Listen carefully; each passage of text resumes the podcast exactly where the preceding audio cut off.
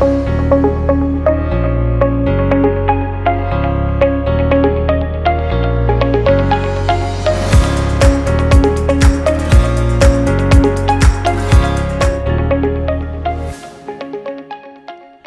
people of God. Happy Easter. In this week in which we celebrate the death and resurrection of Christ, I hope that each of you is enjoying all the benefits that Christ purchased for us on the cross. Welcome to the Cornerstone podcast presented by Global Grace Ministries. My name is Francis Wessel, and I am very happy to be able to share the Word of God with you. I know that we are in the middle of a series entitled Studying the End of Times, but we decided to take a short break just for this week in honor of Easter. But don't worry, next week we will continue with our series. Today I'm going to share with you one of the benefits that Christ obtained for his people by dying on the cross. It is very important that we know everything that he achieved with his sacrifice so that we do not waste what he did for us. Christ, with his blood, paid the price that the devil demanded for our healing. When Adam and Eve sinned, their disobedience opened the door of sin for the devil to make us sick. However, Christ, with his stripes on his back, gave us the authority to close that door. Go with me to Isaiah 53 5. He was pierced for our rebellions and crushed for our iniquities. On him fell the punishment price of our peace, and thanks to his wounds we were healed. I am one of those people who believe that Jesus can and wants to heal any disease. The reason Christians believe in divine healing is that the Bible tells us that by the wounds of Christ we were healed. The price of our healing is the blood of Jesus. It is because of that blessed blood that we can claim healing. I think that on this Easter week is a good time to talk about the reason why Christ bled. We know that God is a God of purpose and He does not do anything just to do it. The Bible tells us that Christ bled seven times. Every time Christ shed His blood, He did it for a purpose. I want to take a few minutes to explain the reasons why He bled and give you the authority and the faith to use that wonderful blood that Christ shed for us. To start with, let's go to Luke 22:44. Here, the Bible tells us that Jesus sweated blood. It says, And being in anguish, he prayed more earnestly, and his sweat was like drops of blood falling on the ground. The Bible tells us that there is nothing we go through that Christ did not go through first. In the stressed world in which we live, the fact that our Savior sweated blood should give us comfort. His anguish was such that his capillaries bled. This process is called hematidrosis. This is why Christ calls everyone who is burdened to come to him. We can have the peace of Christ because with his blood he bought our peace. If you are stressed right now, remind the devil that Christ with his blood paid for the peace of our minds and receive rest of your stress. The Bible also tells us that he was flogged. With the blood that he shed when he was whipped, he paid for our sickness. Matthew 27 26 tells us, Then he released Barabbas to them, but he had Jesus flogged and handed him over to be crucified. When Jesus was crucified, they did not have to whip prisoners who were killed by hanging on a cross. The stripes of Jesus were the payment for our healing. Christ paid the price with every whiplash that he received. Our healing is worth his blood. The third time he bled was when they ripped off his beard. Let's go to Isaiah chapter 50, verse 6, which says, I offer my back to those who beat me, my cheeks to those who pull off my beard. Before the teasing and the spitting, I did not hide my face there really was no reason that made sense why Christ's beard had to be ripped off for what they were accusing him of. The purpose of pulling his beard off was to humiliate him. With that blood shed, Christ paid for our guilt and our rejection.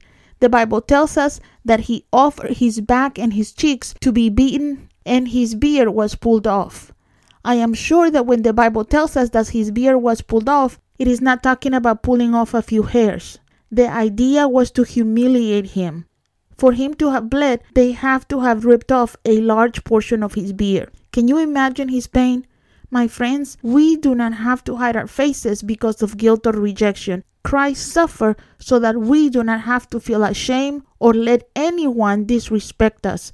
Christ is the one who lifts our heads. He is our glory. He paid the price for our honor. Do not waste his blood. Christ also bled when they put the crown of thorns on his forehead. Go with me to Genesis 3:17.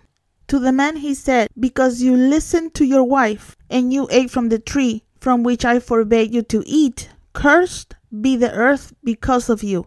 With painful labor you will eat off every day of your life. The ground will produce thorns and thistles for you.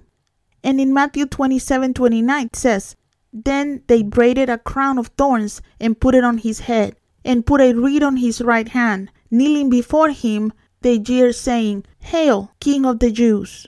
Here I believe that there may be two reasons why Christ bled. The first was to put an end to the curse of poverty that sin brought on men. When Adam sinned, God told him that because of his sin, the ground will be cursed and that it will produce thorns for men. Therefore, man will have to eat from it with hard labor.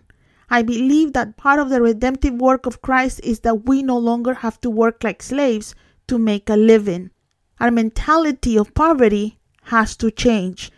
If we are children of God, we have to think as such. Therefore, we should not see ourselves as people who will live in need all their lives. The second reason why Christ bled from his head was to give us the ability to renew our minds. As Christians, we do not have to think as we thought before we came to Christ. Our minds can be renewed. There are many times when the devil gains ground on our lives because he still rules our minds. But, my dear Son of God, the redemption of Christ was complete. He also paid the price for the redemption of our thoughts.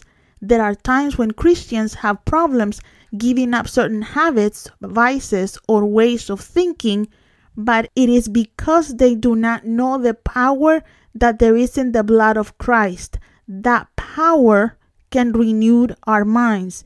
If you have been struggling with bad thoughts, mental illness, or if you cannot see yourself free from vices or addictions or even poverty, put the blood of Jesus over your mind. Claim freedom for your thoughts through the blood of Jesus. Do not let the devil have mental strongholds in your life. Break every stronghold with the blood of your Savior Jesus Christ. Now go with me to Luke 23:33 which says, "When they came to the place called the skull, they crucified him there along with the criminals, one to his right and the other one to his left. Christ's hands were nailed to the cross. Christ bled from his wrists and hands to bless our hands. That is why everything we touch is blessed.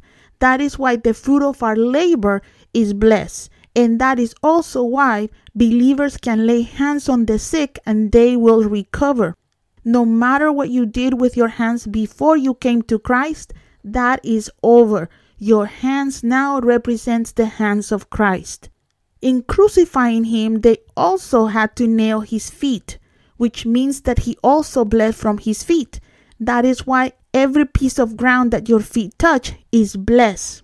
As we come to Christ, his blood washes and cleanses us from all iniquity no matter where we went before and what we did in those places, from the moment His blood washed us, we can claim blessings every time we walk.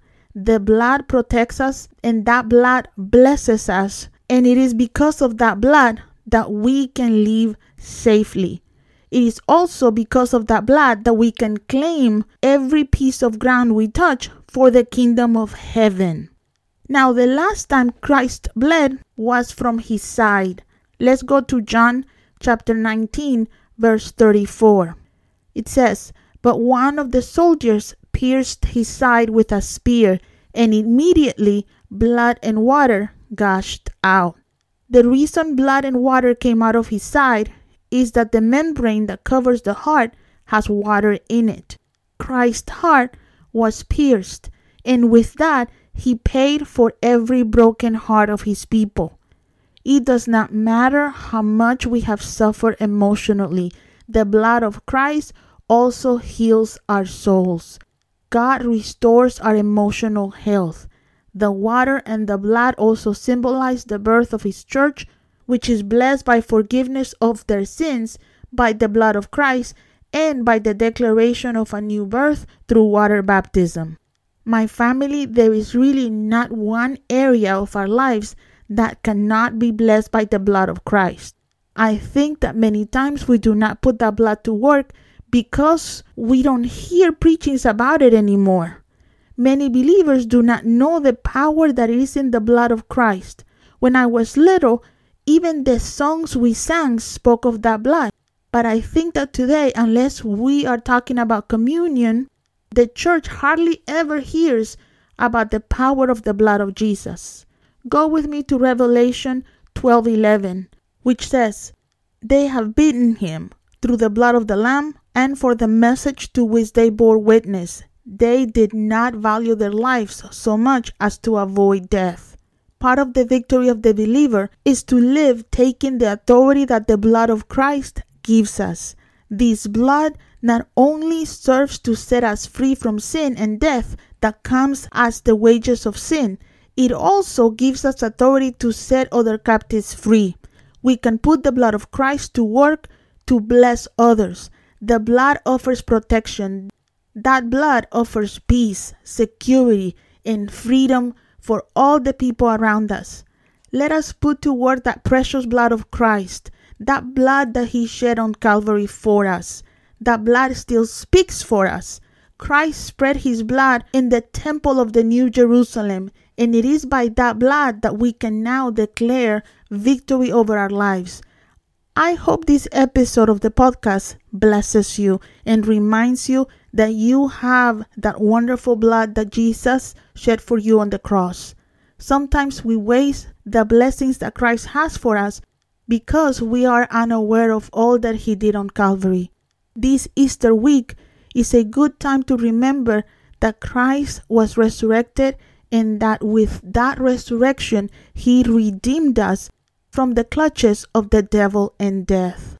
If this podcast has blessed you, please share it with your friends and relatives. In addition, I want to remind you that you can also find this podcast on our YouTube channel. For more information about our ministry, please go to our website, globalgraceministries.com, and be sure to check our resource tab where you can check out also the questions and answers section. Don't miss next episode where we will return to talk about studying the end of times. I pray blessings over you this week. God bless you.